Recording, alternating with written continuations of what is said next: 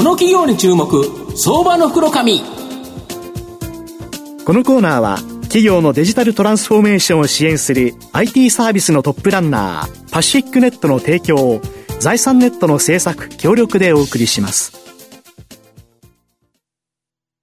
ここからは相場の福の神、財産ネット企業調査部長、藤本信之さんと一緒にお送りしてまいります。藤本さん、こんにちは。毎度、相場の福の神こと、藤本でございます。正直今日は緊張しております。はい、マーケットのプロフェッショナルをお呼びしちゃったので、えー、あの、当然ですね、企業のこともじっくり聞くんですが、はい、日本株についてですね、ちょっと限界も伺いますので、皆さんぜひ期待していただきたいと思うんですが、えー、今日ご紹介させていただきますのが、証券コード8739、東証一部上場、スパークスグループ代表取締役社長の安倍周平社長にお越しいただいてます。安倍さん、よろしくお願いします。よろしくお願いします。よろしくお願いします。スパークスグループは東証一部に上場しておりまして、えー、現在株価287円、1単位約3万円で買えるという形になります。東京都港区港南のですね、品川駅近くに本社がある独立系の投資顧問会社になります。あの、安倍社長、安倍社長は野村総合研究所出身で、ニューヨークの野村セキュリティーズインターナショナルに出向し、アメリカのですね、機関投資家向けの日本株のセールスに従事、その後ニューヨークで独立、あのジョージ・ソロス氏から1億ドル、当時の為替レートでおよそ200億円の運用を任され、その後、日本でスパークス投資顧問、今のこのスパークスグループを立ち上げられたということなんですが、伝説のファンドマネージャーですよね。まあ、ソロさんもお会いして、うん、あの最初に1億ドルですね、うん、あのお前が運用するようにっていただいた時はもう本当に興奮しましたね、うん、あの1985年のことなんですが、はい、当時あの日本の含み資産の株が非常に割安だっていうのを、はい、まあ、僕はアナリストだったんでね、うんうん、注目してレポートを作ったら、それがソロさんの目に留まって、でソロさんはね、その後のぱり大バブル相場を予見してたんですよね、うん、なるほど。ですからまあ日本人の私、若いアナリストを、うん、あのー、まあ、使ってくれる機会で、まあ、幸運でしたね。で、まあ、88年に日本株が上がりすぎたんで、あのー、まあ、いわゆる空売りをしろと言われてね、空売りをしたんですが、まあ、1年早かったね。日本の相場のピークは89年でした、そうですねですから最初の空売りで、うん、えー、それがうまくいかないんで、うん、そこであの3年間ソルさんのもとにいて、クビになったのがきっかけで日本に戻ってきてスパークスを創業しました、社長のあれですよね、その投資哲学っていうのは、今の株価とその会社の価値、こことの差がある会社に注目するということですよね、その通りですね、あの日本、アメリカのその、うん、まあ、ベンジャミン・グラハムっていう人がね、うん。うんあの証券分析、うん、インテリジェント、えー、賢明なる投資家って本を書いて、その本に大変感銘感銘したのがね、私のその株式投資をするきっかけになりました。でもその本にね、あの感銘して、うん、えー、人生を踏み出した投資家もう一人いるんだよね、うん、それはウォーレン・バフェットさん。なるほど。バフェットさん。はベン・グレアムの弟子ですよね、直接の弟子。で私は本を読んでバフェットさんの弟子です、ですから、バフェットさんと同じ手法をなんとか日本に根付かせようと、まあ、日本に応用しようと。いうことで、まあ、バフェット流を貫いてるつもりです、はい、で現在、御社のお客様は、海外の政府系ファンドとか、いわゆる海外の投資家がやはりかなり多いんですか、はい。あの現在、1兆5000億円、うん、あの運用しております、うん、でどうですかね、40%から50%ぐらいは今でも海外です、うん、あのリーマンショック以前はね、うん、あのまあ、70%ぐらいの、うん、またしても預かり資産っていうんですかね、が海外の国家ファンドと言われる、えー、ファンドそれから年金基金といった、あの投資家から受託を受けたあの幸いなことに本当に世界を代表する投資家が、あの投資したものを、投資してくれたことが幸運でしたね。それによって鍛えられたっていうの。は、はい、やっぱプロに鍛えられたということですよね。あの投資でも鍛えられたし、うん、それから会社として、うん、えー、グローバルスタンダードを、うん、しっかり実践していくということを教えてもらいましたね、早い時期からね。なるほど、で御社の運用は、日本の上場株だけでなく、アジアの上場株、再生可能エネルギー発電施設や不動産といった実物資産、はい、そしてアメリカ、イスラエル、日本などの未上場企業まで、まあ、広げられてるんですけど、はい、一環としてですね、投資対象の価格と価値の差、やっぱりここに注目し、主体的に働きかける、やっぱり割高なもの、割安なものをきちっと見分けるということですか？あもうあのー投資対象企業の価値って何なのかっていうことをね、ずっとこう30年前創業の時から、あのまあ、学校のような、えー、仕組みを仕組みでね私が先生になって、ずっとこう話をしてきました、あのバフェットクラブっていうね、勉強会をずっとやってるんですね、バフェットさんっていうの名前を勝手に使ってんで、2年前に僕バフェットさんにね、うん、お会いする栄誉を得た光栄なこと、時間があったんで、その時にバフェットさんに、お断りしました、バフェットさんね、使わせていただきました、ね、あの許可を得ずに使ったら、いいよいいよ、どんどん使ってと言っていただきました、まあ、何しろね、そういう勉強会を通して、投資の価値っていうのと、それから価格、その2つをしっかり見て、そこに差異がある時に、うん、えー、長期的な視点で投資をするということ、でそれはね、うん、えー、上場株でも、それから、まあ、私ども発電所、再生エネルギーの発電所に非常に早くから投資をしたんですが、えー、そこから生み出されるキャッシュフローでも、それからベンチャーでもね、あのまあ、見ていくところは将来生み出すキャッシュフロー、それからそれと同じくらい重要なのは、経営者ですね。なるほど、えー、やっぱり人、うん、やっぱり人のなせる技ですね、でそこ非常に重要なこととして、うん、えー、まあ、総合的にその企業の価値ってどれぐらいなのかなということを、まあ、常に判断、あの年間大体ね、創業32年になるんですが、うん、2000回から一番多い時は4000回、えー、ミーティングを継続してきています。それがまあ私たち会社としてのね、うん、力じゃないかなと思ってます、だからこそあれですね、会社に行くと、ものすごくいっぱいトロフィーが並んでるんですけど、まあ、今までかなり運用成績が良かったからということですよね、うん、あのよく、うん、あの会社のメンバーには話すんだけど、私たちはもう、ミシェランの三つ星のレストランなんだけどね、あのその割には、なかなか、あのお客さんが増えていかないね っていう愚痴をこぼしてます。でもまあコツコツコツコツ、うん、えー、強く立派になるという姿勢はね、これはもう一貫した、あの気持ちとして全社にシェアされております。なるほど、はい、まあ、本来はですね会社について聞くっていうのは、この番組の趣旨なんですけど、どうしてもですねあの安倍社長には、現在の日本株の現状、これについてお聞きしたいんですけど、率直に言って、今の日本株、どう思われますか？うん。あのーまあ、率直に言ってね、うん、あの私、1989年7月に創業して、はい、ご存知のように、あの1989年の12月が日本の日経平均で3万8915円だったんですね、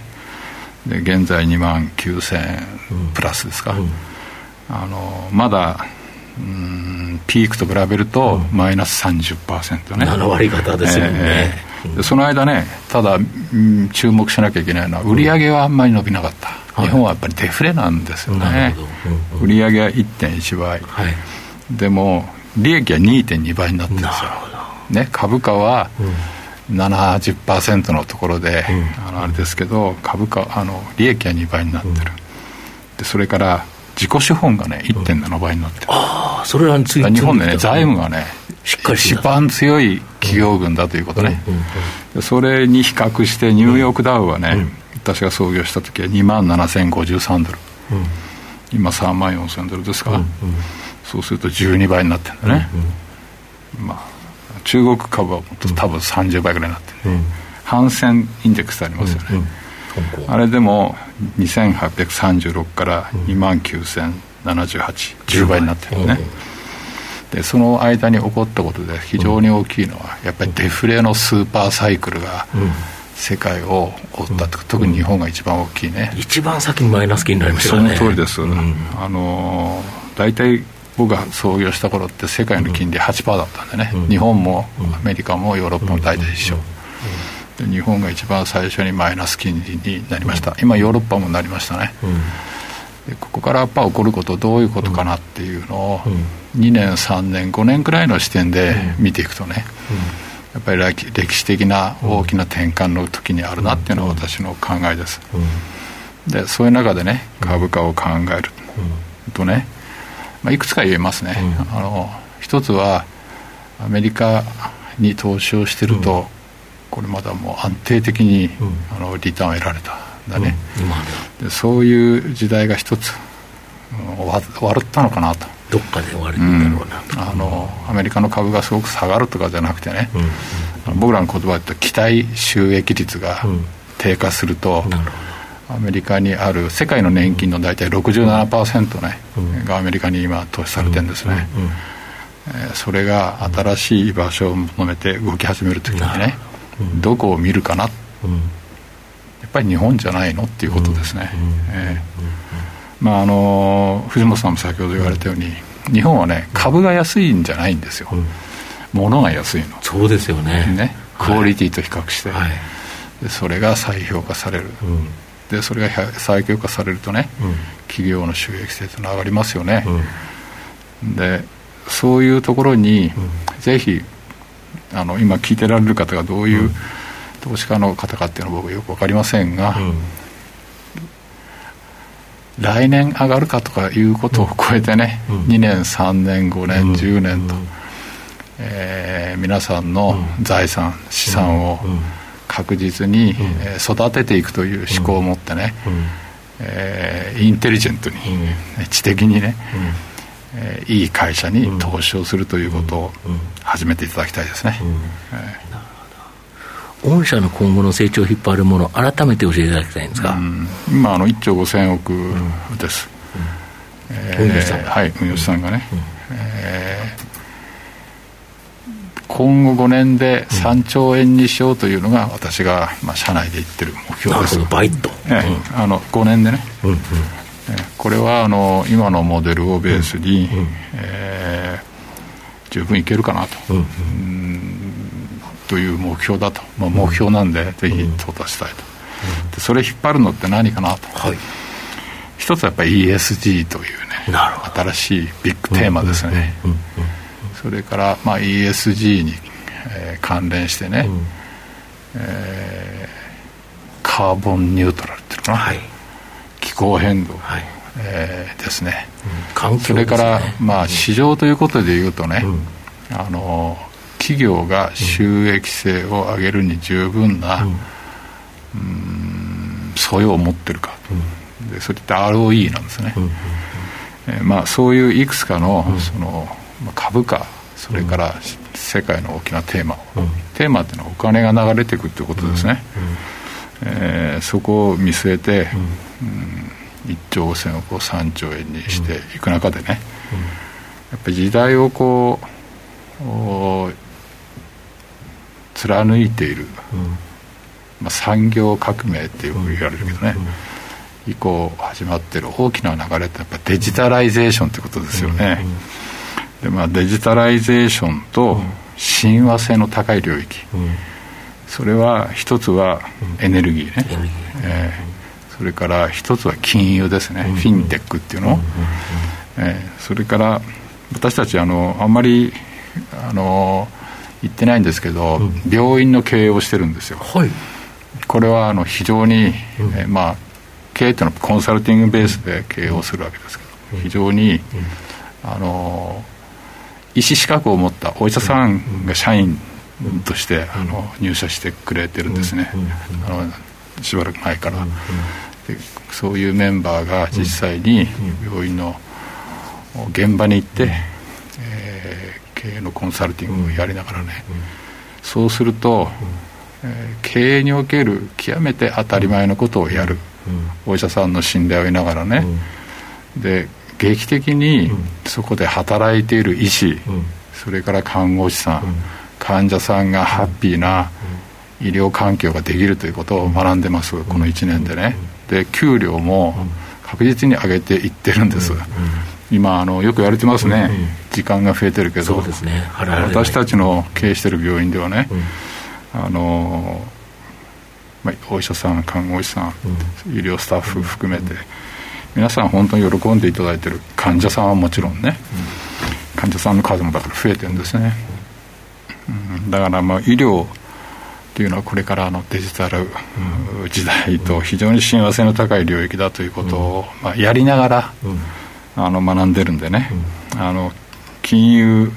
を志すものとして、えーまあ、少しでもこう世の中の役に立ちたいと、あの僕らね世界をもっと健康に豊かに幸せに。あいいです、ね、えー、これはね、うん、あのアダム・スミスが言ったこと。なんだ、うん、人間っていうのはね、うん、あの幸せになるために必要なことが3つある、うん、一つは健康であること、一つは生活するに十分な、あの収入があることって言ってるんですよ、アダム・スミスはね、それから3つ目は心に罪悪がないこと、そういう世界を作りたいね、運用投資会社として。はい最後まとめさせていただきますと、スパークスグループは日本の運用会社の中ではかなりユニークな会社で、投資対象の価格と価値の差、これに注目した運用手法は高いパフォーマンスを上げ続けているという形になります。株式会社格付け情報センターの選定による R&I ファンド対象でも例年高く評価されています。今週発表されたばかりのですね、この R&I ファンド対象2021においても、スパークスグループの子会社のスパークスアセットマネジメントが運用するスパークスジャパンスモールキャップファンド愛称ライジングさんが、えー、投資信託20年国内中小型株式部門において最優秀ファンドを受賞しております。また、スパークス新国際有料株、えー、日本株ファンド、愛称厳選投資、これがですね、投資信託10年国内株式コア部門において最優秀ファンド賞、投資信託国内株式コア部門において3年連続でですね、優秀ファンド賞を受賞していると。まあ、こちらのファンドはですね、対面証券、大手ネット証券など多くの証券会社で買えると。まあ、一方、個別銘柄なら今後もですね、大きな成長、まあ、3兆円を目指してですね、運用資産を成長を続けるスパークスグループこそ、中長期通して狙いたい相場の福の神のこの企業に注目銘柄になります。今日は証券コード8739東証一部上場スパークスグループ代表取締役社長の安倍修平さんにお越しいただきました。安倍さんどうもありがとうございました。皆さんありがとうございます。藤本さんありがとうございました。ありがとうございます。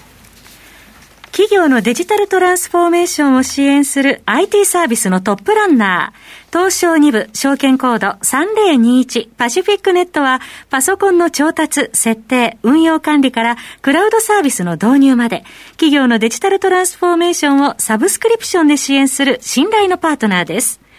取引実績1万社を超える IT サービス企業、東証2部証券コード3021パシフィックネットにご注目ください。この企業に注目、相場の袋紙。このコーナーは企業のデジタルトランスフォーメーションを支援する IT サービスのトップランナーパシフィックネットの提供を財産ネットの制作協力でお送りしました。